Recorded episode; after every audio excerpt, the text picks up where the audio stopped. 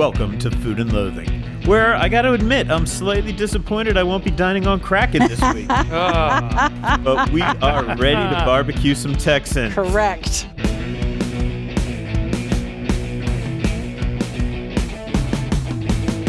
I'm your host, Al Mancini.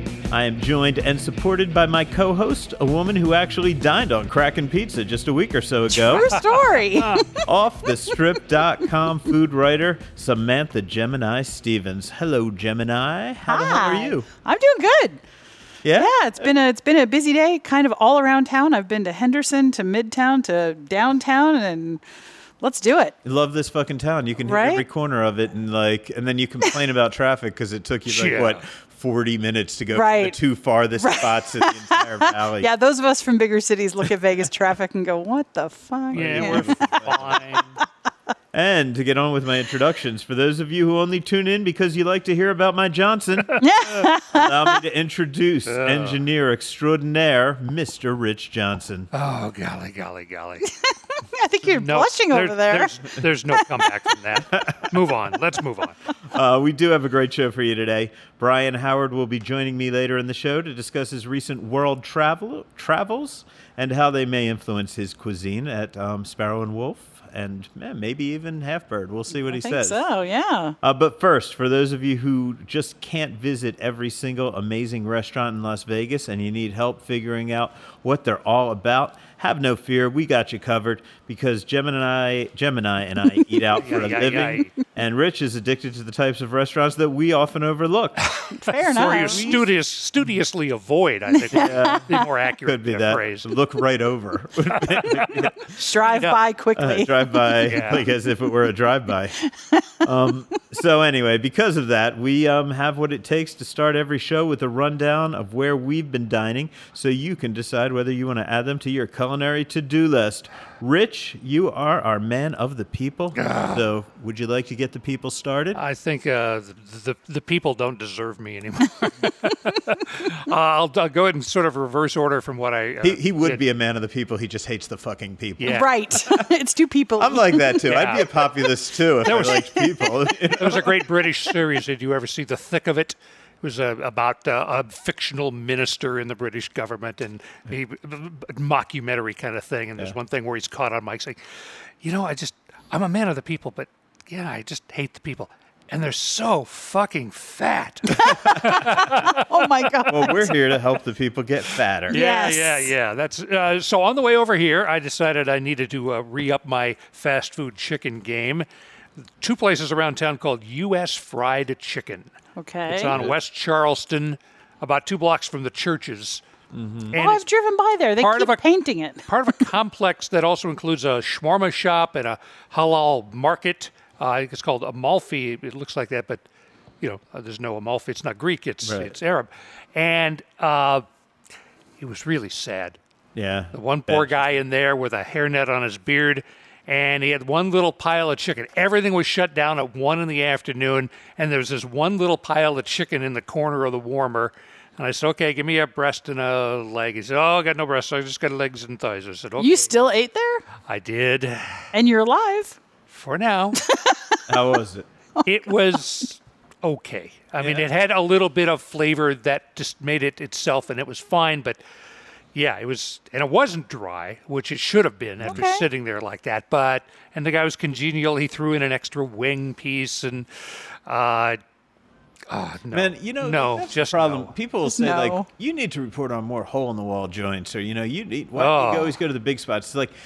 I've done the just drive around, look for restaurants, discover them, write Yeah. articles Yeah. about them. Like this whole hope that you're going to discover the next big thing. And you know, Jim Begley, one of the local Yeah, writers, oh, I love Jim. fantastic at that. Yeah. He can. And here's the thing: I still enjoy it on occasion, But, but, finding a good hole in the it's wall hard. is a very Yeah. labor-intensive fucking effort. There are Right. holes It's in a the wall numbers for a game. reason. Yeah, and Yeah. you have to eat at them, right? Like it's not that you Yeah. just poke your head in and decide Yeah. if they're any good. You have to eat at all of them, and you eat at a lot of bad restaurants when you're Uh-huh, looking to for find good that hole in the wall yeah. to recommend. So Yeah. that's why I have mad respect for for you, Rich, for trying this out. For people like Jim Begley who do that, because um, you know, I would like at least an inkling that the food may be edible before I Yeah. enter a place. I don't know.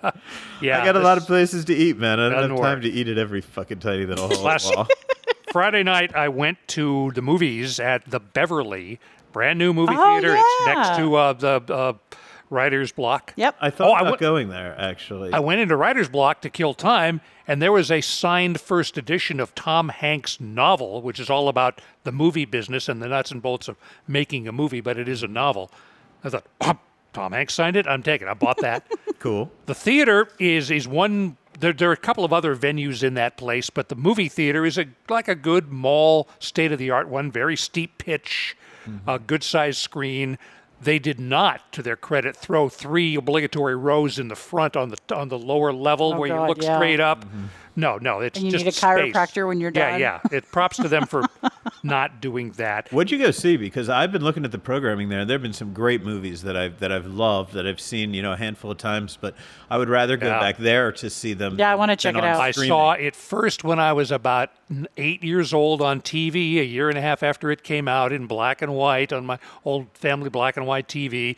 I've seen it many times here and there on Turner Classic and all that. I have the DVD. I have it downloaded in my iPad. The only movie in my iPad. I know. I am. This is a I am. I'm movie. waiting. Uh, This If is this my, is Ernest Goes to Camp, I'm going to be really. my first time seeing it on a big screen. Uh-huh. 1960 Ocean's Eleven. Ah, oh my movie. God, that would Yeah, be so much fun in a theater. It was because you know I've seen it so many times on the iPad and the screen. Yeah. But on the big screen, and he's wa- you know when they walking through the sands and the Ah. desert inn and the flamingo. Oh, my God. And you can see so much more. I could see. I mean, I knew you know every scene in the movie, Yeah. every shot, but I saw stuff I'd never seen before because it was on a big screen. That's very cool. I think when I was thinking of going there a couple weeks ago, they were showing Lost Highway. By, oh Yeah. wow. uh, yeah, which I just I love that fucking movie. Mm-hmm. And um, yeah, it seems like they have good things in Yeah. there. So I'm gonna. So how was the popcorn? The how were popcorn was jujubes? good. The the popcorn. um, uh, pr- here's the pros and cons of this thing. The popcorn they make in a special popcorn room in a door to the lower right of the screen. There's a secret door there. When you buy the popcorn at the concession stand, where you can buy pop and candy and beer and wine, uh, they give you a token, uh, a chip, and you take that down to the lady in the little cart. And it's just one size fits all. It's like popcorn for two, or one fat fuck like me. and you give her the chip, and she gives you the bag of popcorn or the bo- the tub cool. of popcorn, Yeah. which is kind of buttered and kind of salted, but not badly. I usually never get butter on my popcorn or the extra motor oil that passed for butter. That, you for remember that years. fucking industrial That salt that plasticine use? related. Yeah. Uh, the one downside is uh, when I bought my uh, Fanta Orange, which is the absolute perfect thing to have with popcorn in a movie theater, because that's what I grew up with. I love some Fanta Orange. Yeah. They just had the bottle, no cup, no ice, and that's the beauty of the. Remember the big bubble things they had at the movie theaters, where the orange is bubbling left and right. Uh, No. And then it put it in. Well, this is that was non-carb. Anyway, th- I, needed remember. ice and a cup to get that Fanta cold, and I just had the bottle. Yeah. Which was weird. Before I went there, I stopped by for a snack at Carson Kitchen. The black rice and oxtail risotto. Oh, one a- of my favorites. had about half. First time I'd had it. First I got about the third to a half of it, and then popped it up and uh, took it home and had it the next day. So that was uh, wonderful. And at home, I did ribs, and we have finally gotten the rib recipe right because it wasn't me doing the ribs; it was Joanna doing the ribs, and she's a former pastry chef. So instead of being like a chef chef and "Ah, a little of this, a little of that, do that, no, it's one teaspoon of this, one half teaspoon of that, two teaspoons of that. It was chemistry and exactly following the brine for an hour, the sitting for an hour, the rubbing for an hour, the on the grill for a couple of hours at 250, flip them around, do it again for another hour and a half, then wrap them up in aluminum foil for another two hours, then let them sit tented for another hour after I that. just so called the rib joint. Right. And uh, it was wonderful. It would fall on. You could see the meat re- retracting from the uh, bones sticking Yeah. out, and it was uh, wonderful. cool. That That's does it. sound That's good. awesome. You should bring some over to my house, man.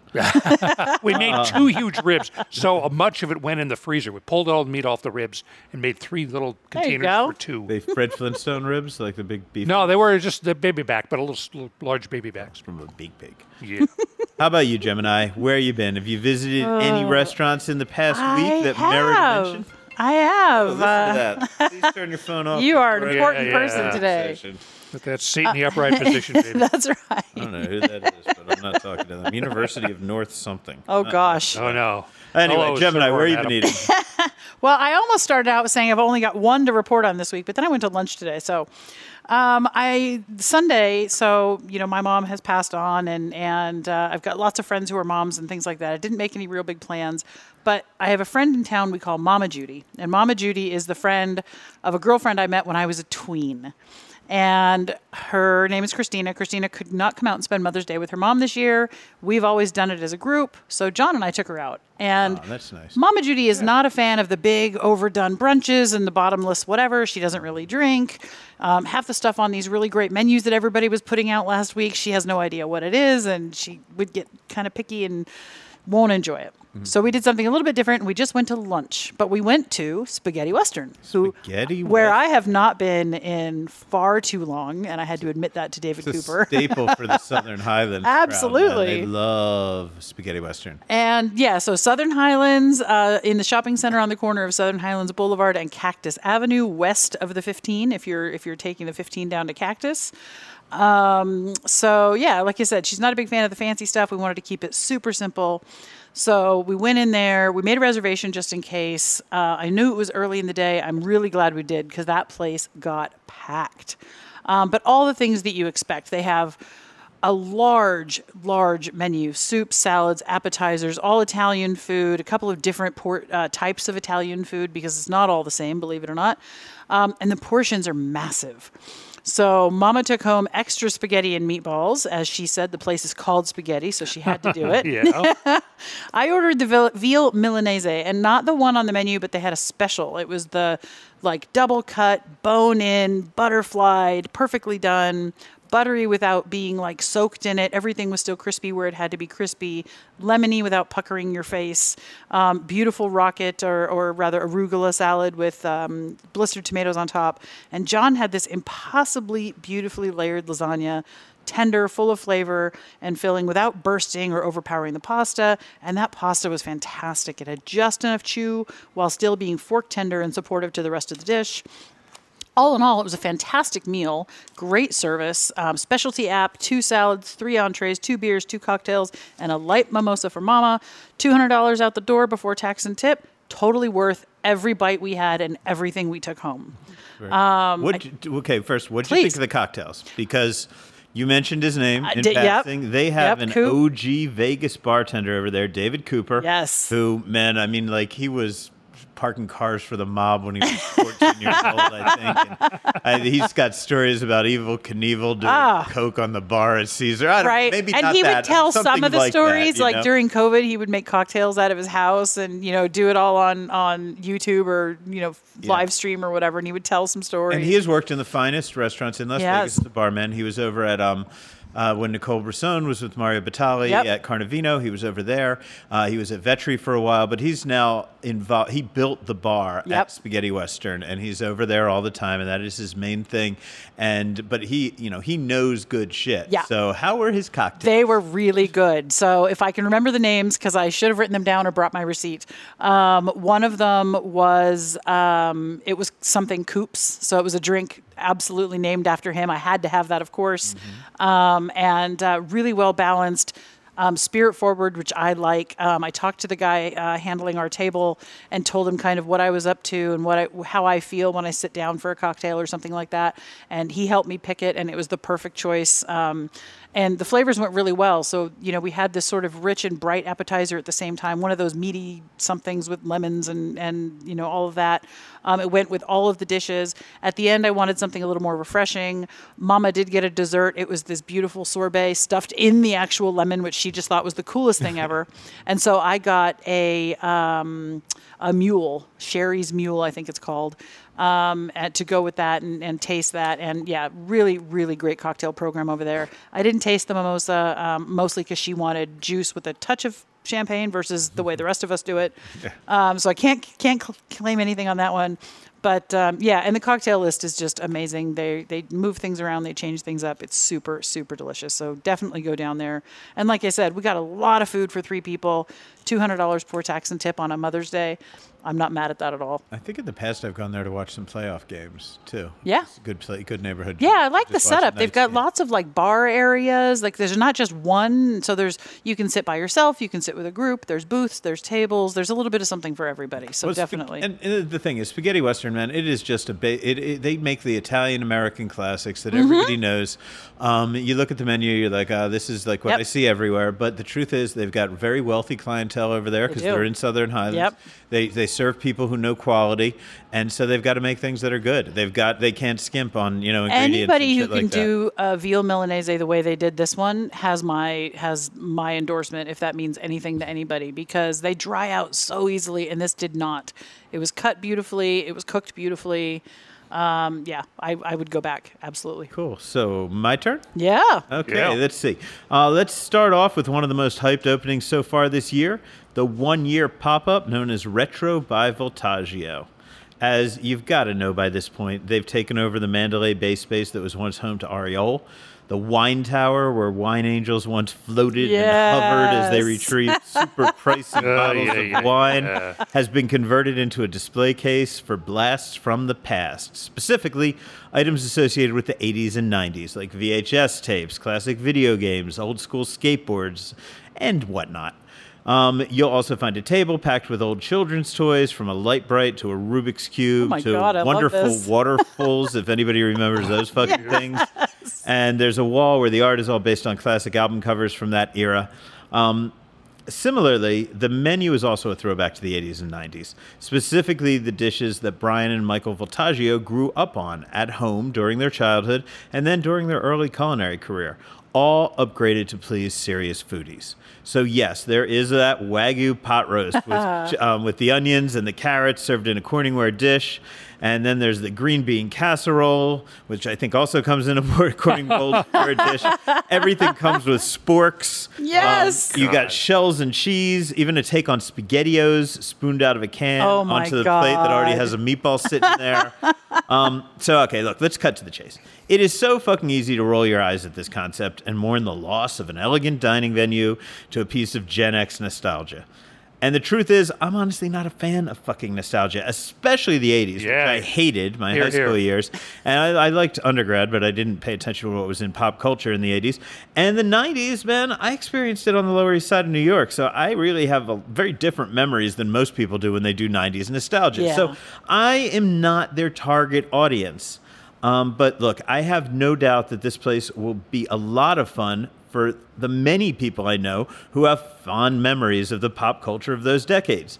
And moreover, man, I have no problem with changing times. Restaurants are not museums. Las Vegas is about reinvention. Hey, fucking man. Out with the old, no matter how good it once was, and in with the new, no problem. That's why I live in Las Vegas. You know, I just I have to tell you, I love that you just said that. Restaurants aren't museums. Right. They get dusty and dirty and it's the same damn thing and I'm so glad you said it that way. Thank you. So I should uh, leave my asymmetrical purple and teal ski jacket in the uh, in the closet. Oh no, No, you're bringing one that from with Bring you. 91. that to retro. Yeah, Oh, and God, whatever yeah. hair you have, we're gonna go flock of seagulls and we're gonna go have some fun. Oh with no this. no.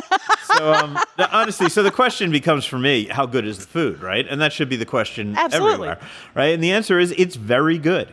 Yes, some dishes are a little gimmicky, like the escargots in General Tao's sauce, General Tao's snails, uh, which is served with scallion dashi rice. Little gimmicky, but so fucking what? Still sounds good. I hope it gets a few people to try escargot for the first time. You know, maybe they have it in a familiar setting. Maybe they'll have it more Yeah. elsewhere. Um, Las Vegas has always been a workshop for fine dining chefs who want to elevate comfort food. The snobs always bitch and moan about the decline of Western civilization. They believe this foretells. They attacked Kerry Simon when he exited Prime's. Uh, yeah, Prime over at Bellagio to make a meatloaf at the Hard Rock. They mocked Hubert Keller when he opened Burger Bar, and I'm sure those same people are talking shit about this concept. Fuck them. This place isn't for them. It's for exactly the people who think it sounds like fun. I love it. And they deliver on the fun. They also deliver on the food. I sampled 15 dishes, including many desserts. They were all smart reinterpretations that were executed incredibly well. Look, I admit I gravitated towards the dishes that were less nostalgic and more fine dining. The chicken pot pie croquettes, the bluefin ceviche with ponzu on coconut crushed ice with nori paper. Oh Those were for me. That's the beauty of this place. There are plenty of dishes for the unnostalgic crowd or the unfun crowd who just want great food. and then there are plenty of super fun dishes. They're all done well because the truth is these guys can fucking cook and you know that. I love it. While I was there, so you heard what I think, but I spoke to the Voltaggios too. So here, here you can um, hear what they say about the place. I mean, for me, it was like taking all the food of our childhood mixed with our combined of 50 years of culinary experience and bringing together something that evokes our own memories and hopefully evokes memories of other people. So it's nostalgic, sort of old, tip of the tongue dishes that we've seen on menus time and time again, but not seen quite like this. Anything to add to that? Yeah, no, I mean the cool thing is is that there's so much to be able to look back on between the 80s and the 90s. Again, like Michael said, you know, food that hit our dinner table, but also at really at the beginning of the careers of our careers, which is you know right at the right at the latter part of the 90s. That's when we started even cooking some of these dishes. You know, so to be able to look back on it, it's just been a, an incredible experience and opportunity.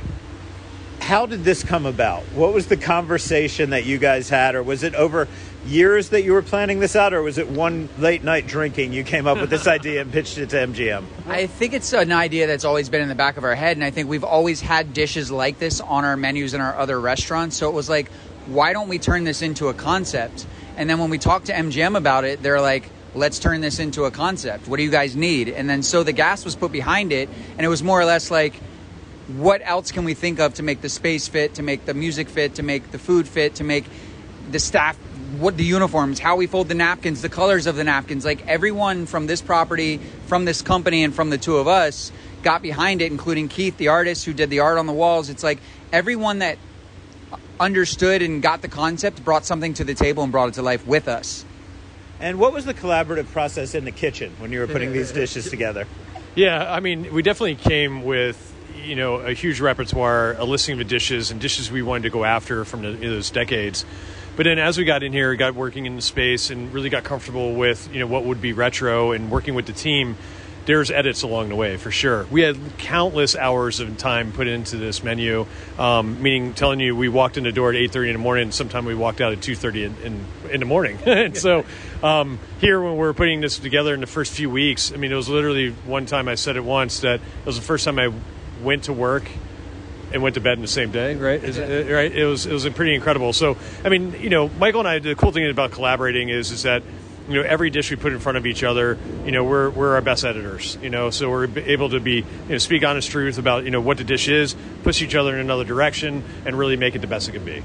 I also made a quick visit to a regular spot, Blue Ribbon Sushi at Red Rock, which was Oh. great as it Oh, yeah. Always. has been.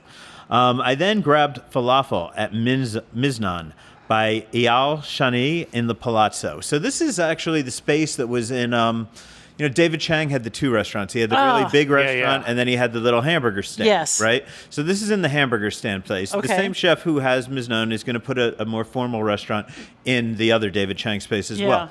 But for now, this is quick, casual counter service. Um, you know, sit at sit at the long bar and then a second bar behind it, Nice. right? And the crowd walks by you on their way into the casino. Um, man, I'll tell you, I had a falafel. How and it? it? was fucking good. Now, I said this on social media. I've never been to the Middle East. I can't tell you what's authentic. Sure. But I did live a block off of um, Atlantic Avenue in Brooklyn, which has an yeah, incredibly yeah. Hey. large Arab population, Right. right. And I ate a lot of falafel there. And this was Brooklyn legit. Absolutely, man. It was really fucking good. Um, it was a little weird. They, they make it into a burger patty Yeah. shape inside the pita instead of the little meatball shapes inside the pita. Just a little, you know, Do you think it changed it for you? No, not at all. It was good. Actually, it made it more. You get a bit of of falafel in every bite, Yeah. right? Kind of deal. So I dug it. Um, the hot sauce that they use, bright green hot sauce, really fucking good. Um, the pickles that they have, really Mm. good. I mean, it's just yeah, it's it's very very good. I haven't had a lot of good falafel recently, so No, that's why I I'm was asking. super excited to have Okay. that. Um, also visited Vegas Test Kitchen over the Yes. weekend. Had a vegan pizza from Down to Earth. I had an Arepa flight from Arepa Head. So good. And a burger by Stay Tuned Burgers, which now I've got to say is my favorite hamburger in Las Vegas. You can't miss. it is It's so good. everything that I remember being good about fast food burgers, Mm-hmm. but none of the shit that makes me not eat fast food burgers anymore. Right? So, I mean, it's really, it's just an elevation. Again, elevating the simple things. It's a great smash burger. They do it really well. Um, and more on them, actually, in the news. But I think that's about it for Where I've Dined this week. And Love when the news is happening, by then you will have heard what's up next. And that would be Al and the lovely and talented Brian Howard back on Spring Mountain after touring the world. This is Food and Loathing. It's Kaley Cuoco for Priceline. Ready to go to your happy place for a happy price? Well, why didn't you say so? Just download the Priceline app right now and save up to 60% on hotels. So, whether it's Cousin Kevin's Kazoo concert in Kansas City, go Kevin, or Becky's Bachelorette Bash in Bermuda, you never have to miss a trip ever again. So, download the Priceline app today. Your savings are waiting. Go to your happy place for a happy price. Go to your happy price, Priceline. This episode is brought to you by Reese's Peanut Butter Cups. In breaking news, leading scientists worldwide are conducting experiments to determine if Reese's Peanut Butter Cups are the perfect combination of peanut butter and chocolate. However, it appears the study was inconclusive, as the scientists couldn't help but eat all the Reese's. Because when you want something sweet, you can't do better than Reese's. Find Reese's now at a store near you.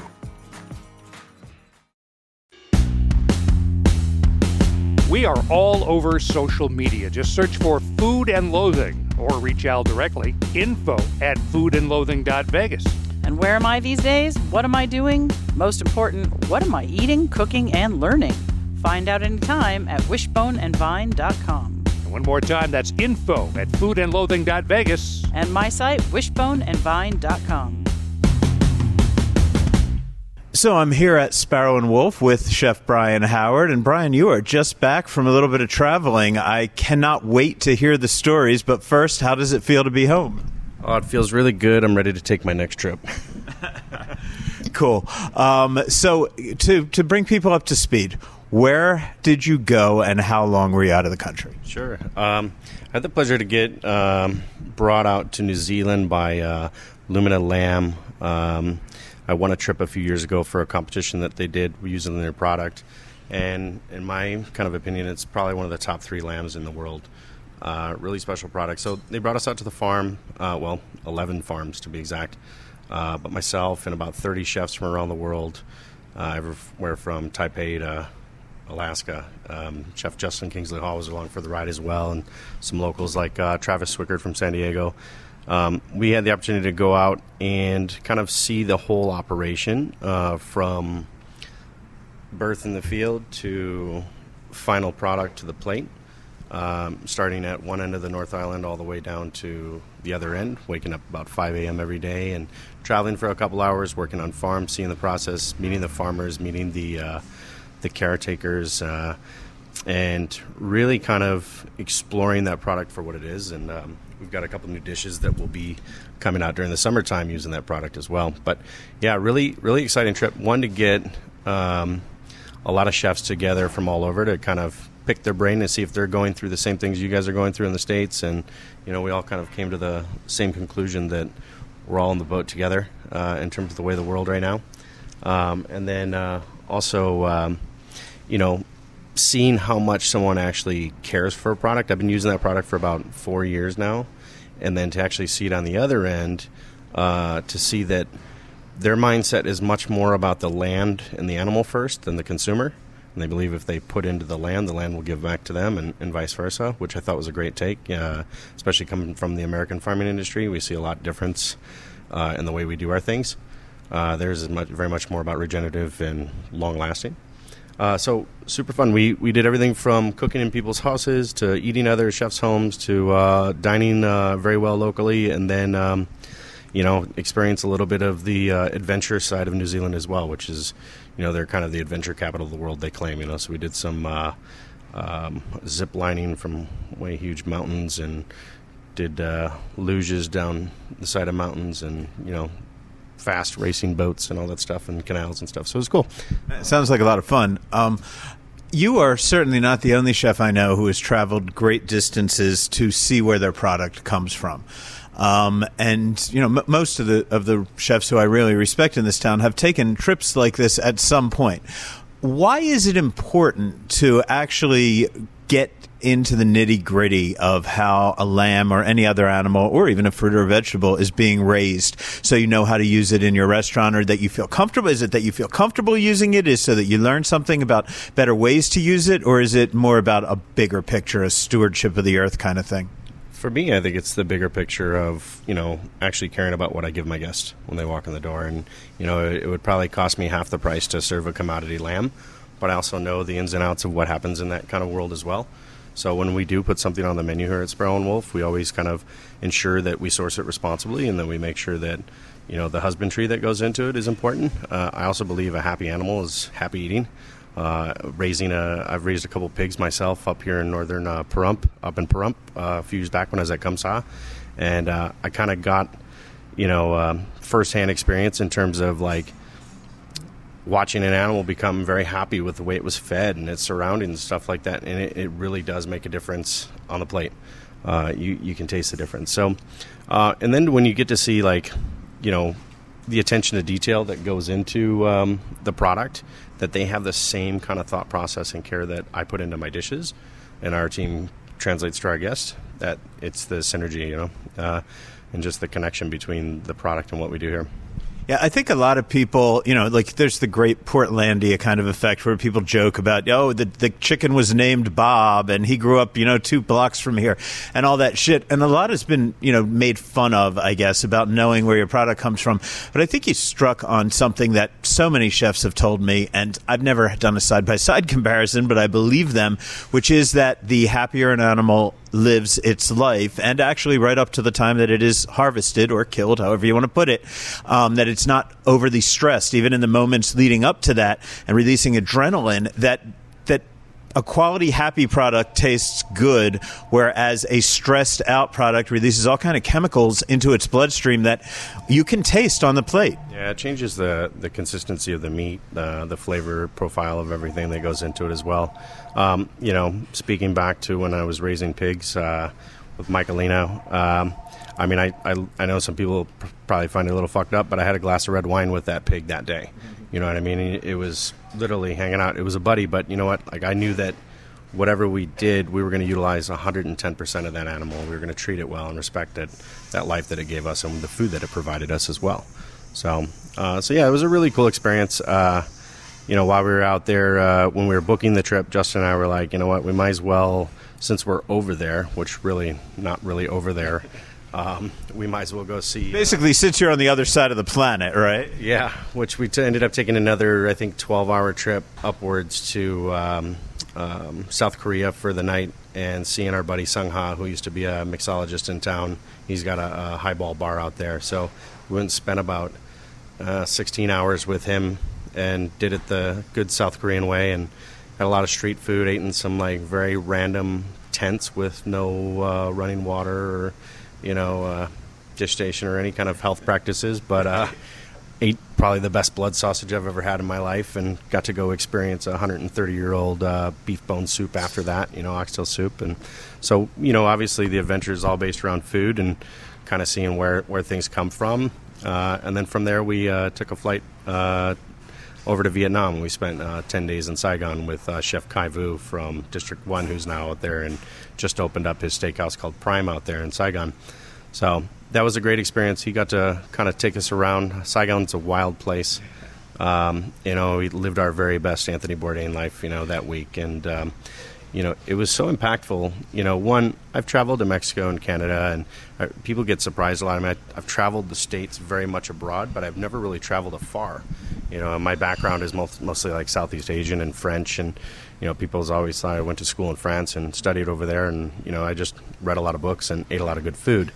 Um, so to go over there and see dishes that I've been eating for 20 years on this block alone and have This block of Spring Mountain Road, where where Sparrow and Wolf is, you've been eating these dishes. You mean? Correct. Yeah. Uh, to go to you know someone's home and have that same dish, it's a completely different uh, experience because uh, most of the dining experiences that we had in uh, Saigon were very much um, in people's houses. You know, or that there were their business. You know, where they open up their homes to be their business from like 6 a.m. till 10 a.m. They work, and then by 10 a.m. all the good food's gone and then they go about their day, right? And um, so we would get up early and head to these places and eat, you know, in places where they focused on one thing and they've been doing it for 60 years or longer. That is way different than going to our local pho shop to eat bún bò and experience something that a soup that has been just cooking every day and it hasn't stopped. That pot hasn't been washed. It's just been cleaned a little bit on the outside and they add a little bit to it and there's there's this marriage of flavor that's happened over centuries or, you know, decades. Uh, you won't experience that. I, I was three days back into the States and I, I went to have my best dish uh, in Saigon was this dish called bún bò and it's a, uh, uh, spicy beef noodle soup.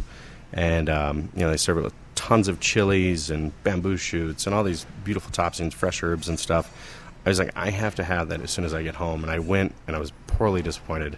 it just wasn't the same thing. Um, so some of those things that we we took from, you know, we're implementing, you know, ideologies or inspiration from some of those things into our menu now.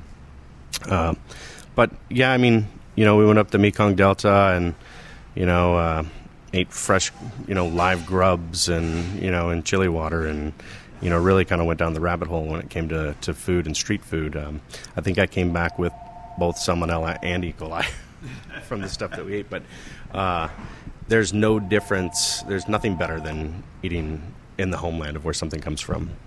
Um, were there any dishes that you found in Asia that maybe you've made yourself? And you know, in any restaurant that you've worked at, and you're like, "Wow, it's very different over here," or "I'm going to have to change it up when I next time I try to make this dish." Well, that's an interesting question. I haven't really thought about that. I, you know, when I cook, I, I really don't tend to try to go super traditional. I, I always cook very inspired, and you know, I mean, I'll, I'll take, I'll, I'll, I'll kind of grab things from here and there and combine them. That's kind of the way I cook. But, um, you know, I, I think the techniques were uh, what I found uh, to be more appreciative was the way they do things, the process of getting to to the final result. You know. Um, uh, differently than what I would do, and some of those things that we've brought back now. Uh, so yeah, a little bit, yeah.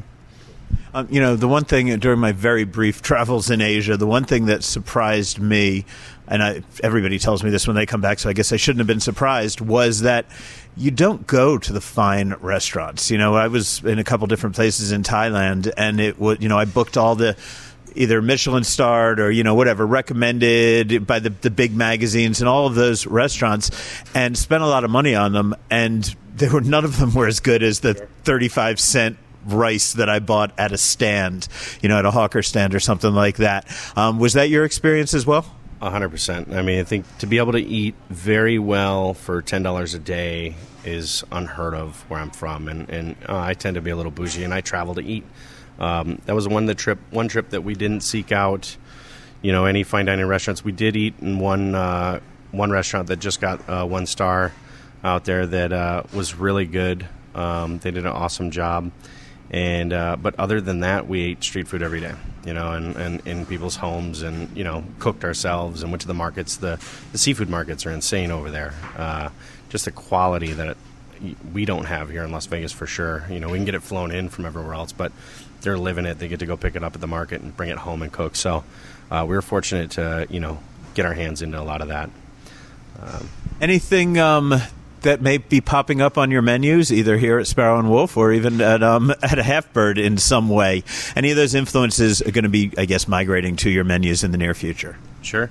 Um, you know, our, our, our, menu tends to be very well rounded. So we, I try not to, you know, I could easily came home and turned it into a Vietnamese restaurant, you know, and sometimes I get, I came home and I rewrote the menu, I think, immediately. And, you know, our process here for menu development is very collaborative. So uh, all the team members have an opportunity to have some input on what we do. And, you know, the dish may start with something that was in my head and then it transforms by everybody that gets to touch it, you know, and to really make it a Sparrow and Wolf dish. And uh, so, yeah, to answer your question, yes, we've got a couple different influences.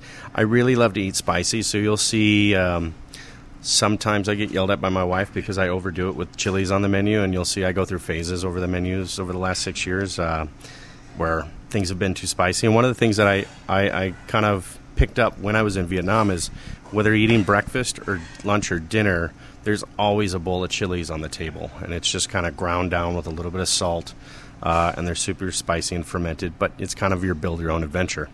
So instead of me imparting my love for spiciness into your food, uh, one of the dishes, uh, which I think you'll get to try in a moment, but uh, it's kind of like a Thai style steamed clams that we do with a Thai pesto, and it's got this kind of influence from Vietnam and Thailand and France. Um, in all this beautiful way, but we serve that with a little bowl of those those chilies and the fresh herbs and all that stuff that you'll see kind of coming from Thailand or Vietnam. Um, and then uh, one of the ones that I, I, think I'm most proud of, and I think that people are really getting behind right now, is this dish called Banh Cuon. Banh Cuon translates to really just um, rice roll, and uh, traditionally. It's a, a, white, thin white ras- wrapper that kind of glutinous texture. And they wrap that around like ground pork, and then they'll top that with um, you know fresh herbs and chilies and cucumbers and pickles, and you'll have some dipping sauces. And I think most cultures in Southeast Asia have their. The Chinese have chow fun. You know, it's all kind of the same thing, but they do them a little bit differently.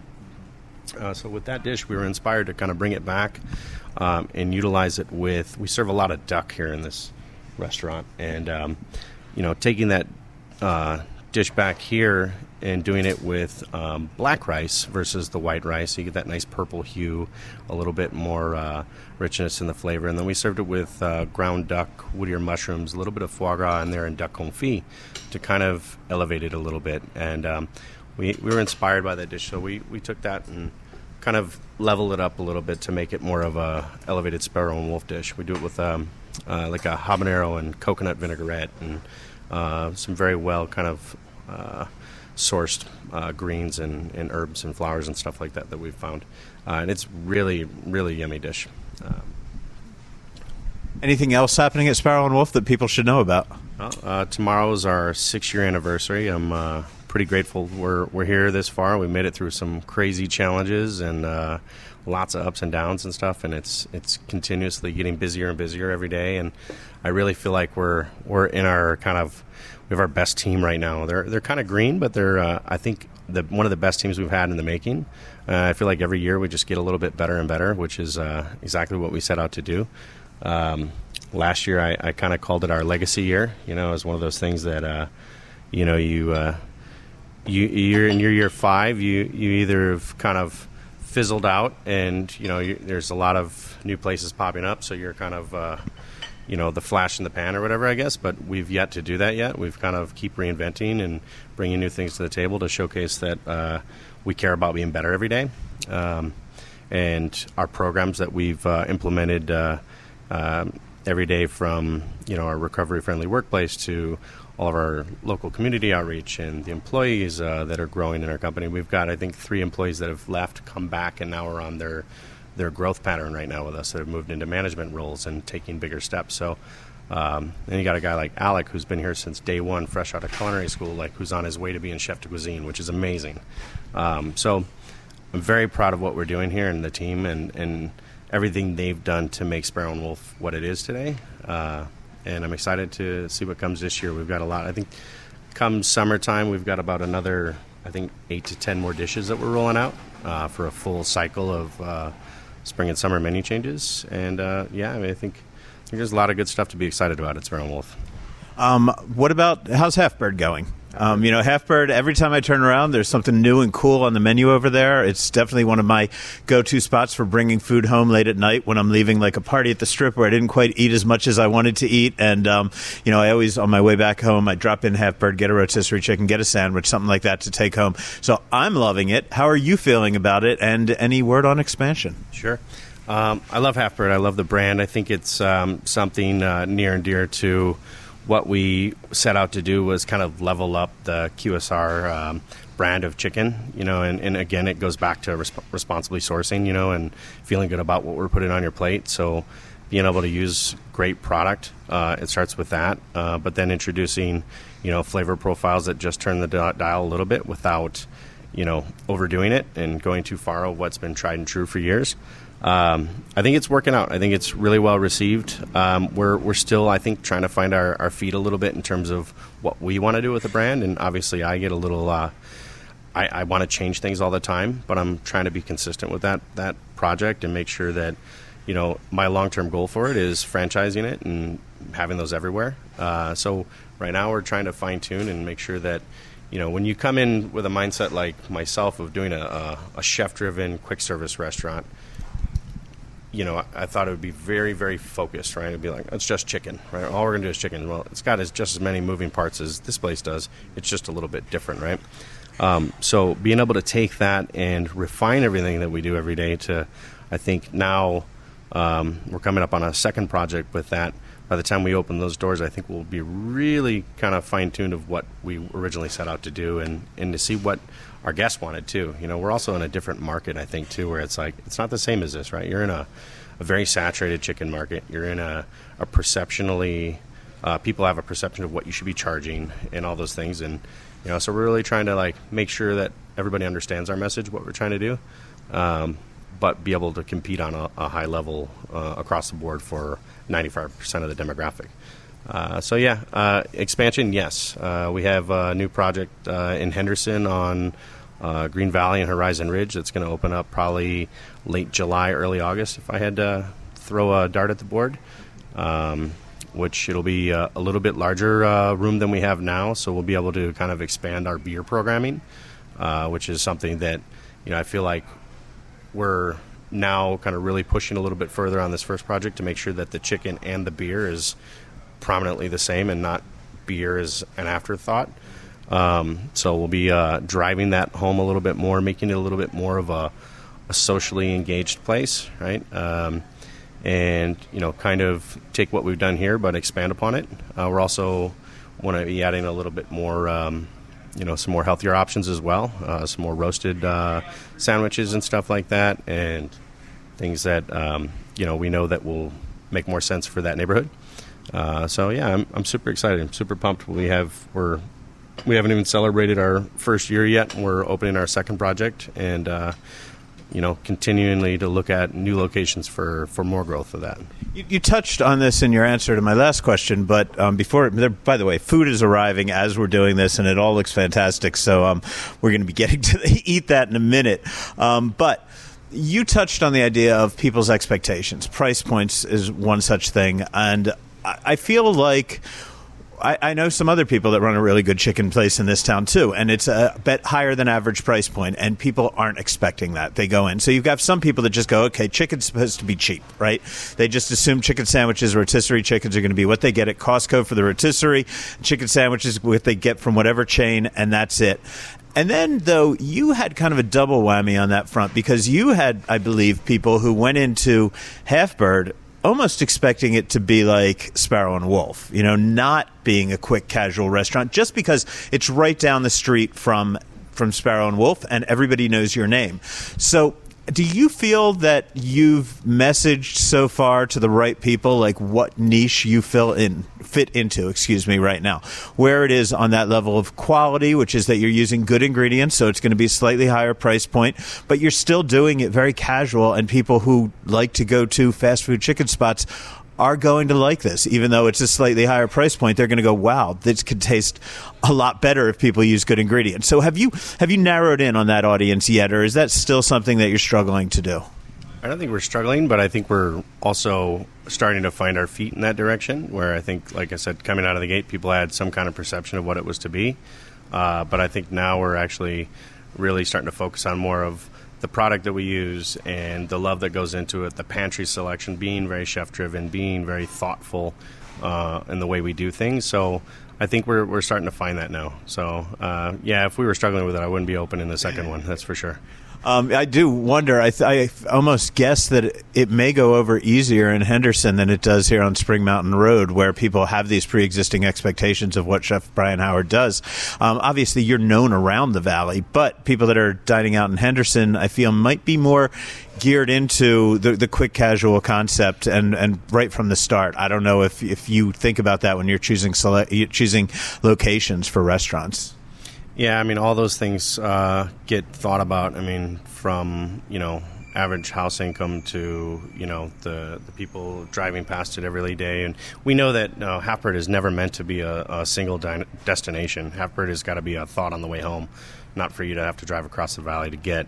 So we want to be everywhere. You know, we want to be able to be your thought when you go home, whether you're uh, you know, picking up something for your family, or you're coming to watch a game on the patio, or you're coming just to like play some games. We've gotten finally gotten around to introducing some of our uh, our outdoor games, which we'll be bringing more into uh, Henderson as well, so people can come and, you know, like I said, it should be a social thing, right? It should be quick enough if you want to just pop in, uh, fun enough if you want to bring your family or your friends to drink some beers and watch a game, but also uh, that thought on the way home. So we're trying to trying to create that. We don't want to be a sports bar. We don't want to be a, a, Dave and Buster's, but we are you know people's uh, expectation of. Um, efficiency and fast is is there it's in our mindset but being able to give you like way better product in that fast environment so Well, thank you very much for that. Um, I'm going to ask you to tell everybody what you're about to feed me here, and then I'm going to go off and eat it, and I'll talk about it on the tail end of the podcast. So, um, what what has been, just been delivered to me here? So yeah, I mean, if you can look, uh, starting with this, this is something that uh, Chef Alec and I collaborated on.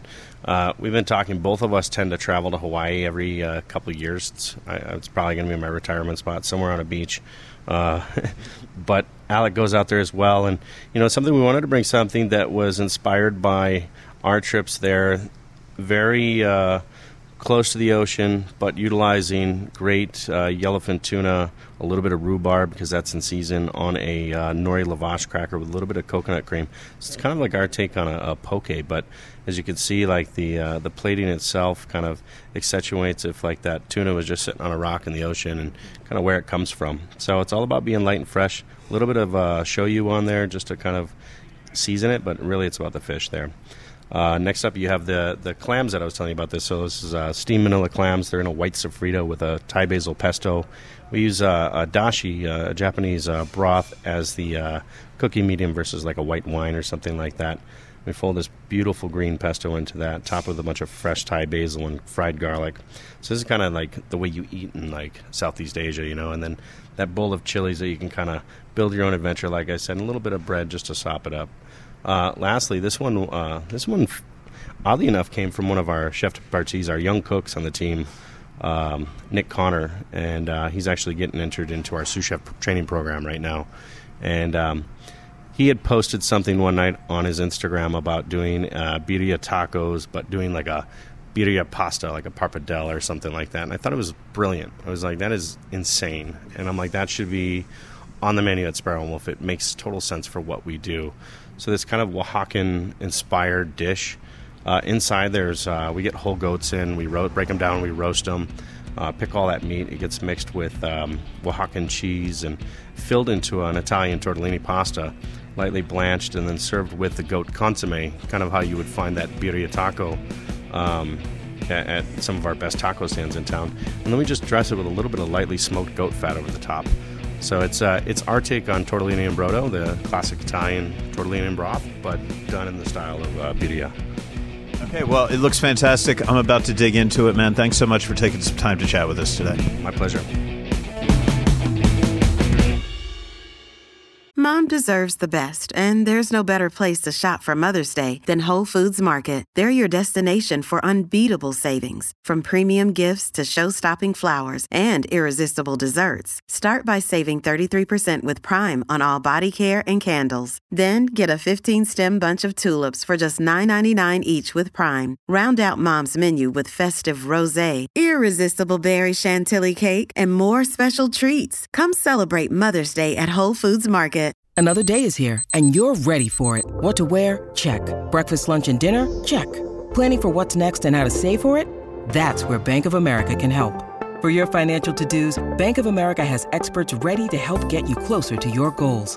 Get started at one of our local financial centers or 24-7 in our mobile banking app. Find a location near you at bankofamerica.com slash talk to us. What would you like the power to do?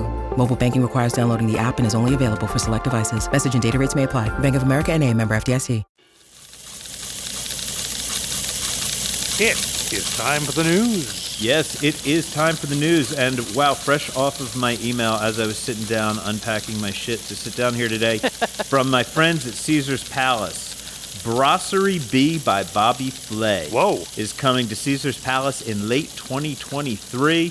Um, obviously, a brasserie, so you're going to expect bistro cuisine Oh. or casual. Uh, clearly, not the kind of thing that would um, conflict with Guy Savoy upstairs. Not even. It does say in the um, press release that it's off the casino floor, so um, you know Hmm. most things are except Guy Savoy upstairs. But it's a sit down. It's Sit not down. There's yeah. going to be a raw bar. Um, I think there's about 140 seats and another 20 at a bar, if Where I'm remembering correctly. be? Like I, the old herringbone spot, maybe? I couldn't tell where the space was. No, because um, Something else is there. Herringbone is where the Tao Group just took over. And put something Yeah. So- one of those bars. No, Not sure because I can't remember who's going and where. There's so much moving around in there because they haven't announced that Old Homestead is leaving, but everybody's assuming Old Homestead is leaving. Yeah. Rao's is I out heard- of there. Um, I heard some rumors on that one too, yeah. Yeah. Yeah. So I, I don't know. This again, fresh off. I literally Okay. was just reading the press release when I sat down. So Boom. that is news number one. News number two Mizumi in Wynn Las Vegas has temporarily closed for renovations. Um, they're expected to last through the fall. But have no fear, Chef Min Kim is not taking that time off. He's preparing to launch Min's Test Kitchen in Jardin, also at Wynn Encore. That opens May 26th and it will run through September. Uh, more in news, Bruce Kalman is celebrating the two year anniversary of Soul Belly Barbecue by hosting a pig roast this Saturday at his Main Street barbecue spot. He's going to be joined in this snout to tail feast by chefs Josh Smith of Delilah, Van Wynn of 595 Craft Kitchen, Karis Kawano, one of my favorite pastry chefs in the world. yes. Chef Roy Ellamar, um, formerly of Roy. Harvest, now of Fine Company, which has yet to open. Colin Fukunaga of Fuku Burger. Yes. And they're going to make sure to cook up everything but the oink on that baby. I am so borrowing that. yes, I will be there on um, on Saturday, so hope to see some of you there. And this may be old news.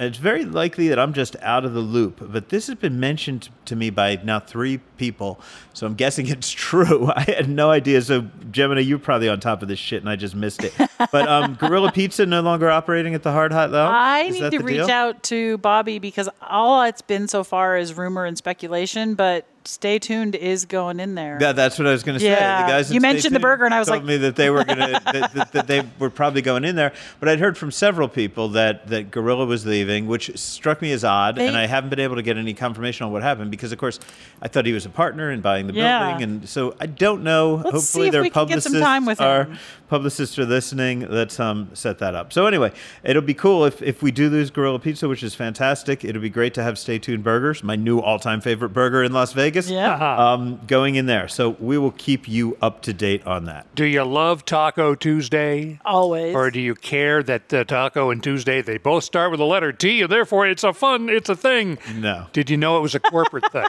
No. You know the lawyers are involved now. Ah, Taco John's is a fast food chain in the Midwest and the Rockies. It's based in Cheyenne, Wyoming. They have about uh, 400 spots. They, for about 34 years, have owned the trademark to Taco Tuesday. that's got to be a pretty. I used to practice trademark law. That sounds like a pretty unenforceable trademark to me. Well, they apparently have gone after quite a few people over the years, cease and desist things, people and, and other companies. That's because somebody didn't want to hash it out, and it's it's a well, to challenge a trademark. Hashing is bitch. hashing is coming. All right, Taco. Bell to the rescue. Maybe, maybe. Taco Bell is suing to cancel the trademark, saying we should all be free to enjoy Taco Tuesday without fear of a cease and desist order. Uh, Taco John's CEO is thanking Taco Bell for reminding everybody that Taco Tuesday is best celebrated at Taco John's. Yeah, I- we can't do here because there are no Taco John's here. I don't see Taco Tuesday holding up. I don't know that you can try to own an entire day of the week as Yeah. related to a pretty Right? standard food like calling item. it Sunday right? Fun Day or Yeah, anything. like Yeah. I mean, Yeah, you know, or- I, I see that you can't have a Super Bowl party. That's one thing, you know, Sure. but you can't have A a, big you game party, Can't say. I can't have a Sunday football party. So I, I think they're going to lose that one. I think they're going to lose it in a big way. Yeah. That's my prediction. I'm super curious. Up yeah. next, Marinara Monday. Yeah, it, it, it reminds me. Did you see, like, Rich? You know this. I'm going to go off on a slight Go tangent. for it. I Yeah, yeah. know we we had been doing well on time, but now I'm going to fuck it up. you, you know that being in broadcast, like, you can never sing "Happy Birthday." Yeah, And yeah. You never saw it on a TV show because there was a copyright in "Happy Birthday." Oh, I the didn't know that. Yeah. people who wrote it asked for a lot of money in order to have it in a show. So uh, all the old TV shows when I was growing up, they always sang for "He's a Jolly Good Fellow," Yeah. people's Yeah, birthdays yeah. and all that shit. But you know, somebody finally challenged that copyright. and they were like, "Yeah, those two old dead ladies did not write that song. It's been around forever." And I'm pretty sure they lost the copyright. But they on that. copyrighted it for a while. This is what's happening. I'm I'm just saying, Taco Tuesday may be the Oh. new happy birthday. Oh my God. I love it. Uh, Gemini, any news from you? Uh, you know, hey, it's just another reminder. Picnic in the Alley is coming up this weekend. So as you listen to this, it's Friday morning. The event is this Sunday, May 21st, an event curated, run, and served up in all forms by women for everyone, 21 and over. There's booze involved. For $125, you get open access to three hours of an all inclusive experience that serves delicious food, drinks, arts, crafts, music, and more. Sponsors such as Ketel One, Casamigos, Hera, as in H E R A, not hair of, the dog vodka, Frey Ranch Distillery, Ron Zacapa Rum, and more. And of course, with the power of Mojave Events, 920 Events, and the mastermind behind it all, Jolene Mannina of SecretBurger.com. It is going to be a unique boutique food and sensory experience, I think. And you can still get tickets at picnicinthealley.com. I would like to trademark unique boutique. Uh, right? That'd be fun. Sounds um, I do have some sad news. Oh no. I got a phone call this morning, uh, just this morning, uh, and so this will drop on Friday. This is Tuesday morning. Um, Valley Cheese and Wine is officially for sale. Diana Breyer and her family, including, well, the Breyer family, including Vegas's own Wonder Woman of Cheese and one of the uh-huh. most certified cheese palates and noses in the United States, Diana Breyer, are selling the long beloved specialty shop to pursue other opportunities, including retirement for Terry and Burgess, Diana's parents. While Diana is looking at other opportunities, she's available for consulting, education, events, etc. The store will remain open for the time being. We don't have any more info on that, but as we get it, I will be sharing it. And as we uh, drop this thing on Friday, you're just about 24 hours away from the soft opening of the Carousel Bar. I heard your friends. Plaza. I heard your friends telling you about that. Like they're like, it's a soft opening, Rich. Don't Yeah. talk about it. But that's all right. well, so don't go there Saturday, but maybe Sunday or Monday. Uh, we are recording here at Oscar's, uh, the bar at Oscar's Steakhouse at the Plaza, and right below the main circular dining room was the porte cochere. Drive up, get dropped off. Now it is a bar. It is much bigger and far more seating than I envisioned it. A lot of booze, a lot of uh, things at the bar, video poker outside, the only outside video poker ever. And they are still a little nervous about how those machines are going to react in 115 degree Oh, yeah. heat. Yes, there will be uh, the uh, mysteries else and all that. off their phone. Yeah, yeah. I thought I did that. Uh, well. Oh, Uh, so uh, yeah, Saturday the soft opening carousel bar. Then coming soon the Pink Box Donuts. They won't be making the donuts here. They'll make them over at uh, Bagel Mania. And then a couple three weeks away for the non-smoking slots only casino. And then eventually right here to my left, the big terrace at Oscars, which will increase the seating by about 50%. They've had to increase the kitchen, they increase the kitchen staff. So it's all coming together here. That carousel bar looks really cool down Yeah. there. Since I don't know where to get ether to get high, I think I'm just gonna have to find some mushrooms and um, do a do a total Hunter S. Thompson I love spin it. on that Let's do it. carousel once it opens. I'll Um, drink, you do the ether. We'll make well, a I, pod- I we'll- can't we'll- get ether. Do you know where to get ether? I've never. I mean, We know need we know let's some get nurses mushrooms, and things. man, Come on, you know? mushrooms are fine too. Work. I'm in. Um, uh, this is the time where I thank everybody. Of course, I want to thank Chef Brian Howard, and I also want to report a little bit on that food that you heard us talking about, man. I got to say, those birria tortellini, unfucking real. Loved those. Um, really great, great merging of two um, concepts there. The poke that he was telling you guys about, um, that was really, really fantastic. Those clams were exactly as designed, and those. Those peppers that he told you about, super Oh. spicy. So be Whoa. very careful. They they, they crushed me. Um, but yeah, everything he, he served was really fantastic. So thank you, Brian. Thank you for the food that you served me. Thanks for doing the interview. Also want to sh- thank chefs um, Michael and Brian Voltaggio as well for chatting with us and inviting me in. And um, if you join us next week, oh, I should also tell you if you heard me saying that I was going to be on Wake Up with the CW on, on Fridays, yeah, we've moved. They've moved me again, so I'm doing that on Mondays. So Mondays, look for me on Monday, Mondays Monday. until they move. Which is good because now when we plug it, it's coming up instead of when we plug it, it happened like an hour ago. right. There you go. I don't know. I don't know. I You don't got know. me confused. A wrinkle in time. I don't know. Something happened there. I think those mushrooms I was thinking of hit me right there. Um, okay, join us next week when Yeah. we will be speaking to Chef Lorena Garcia about celebrating six years in Las Vegas. And that is about it for this week with Samantha Gemini Stevens and Rich Johnson. I'm Al Mancini. Stay hungry.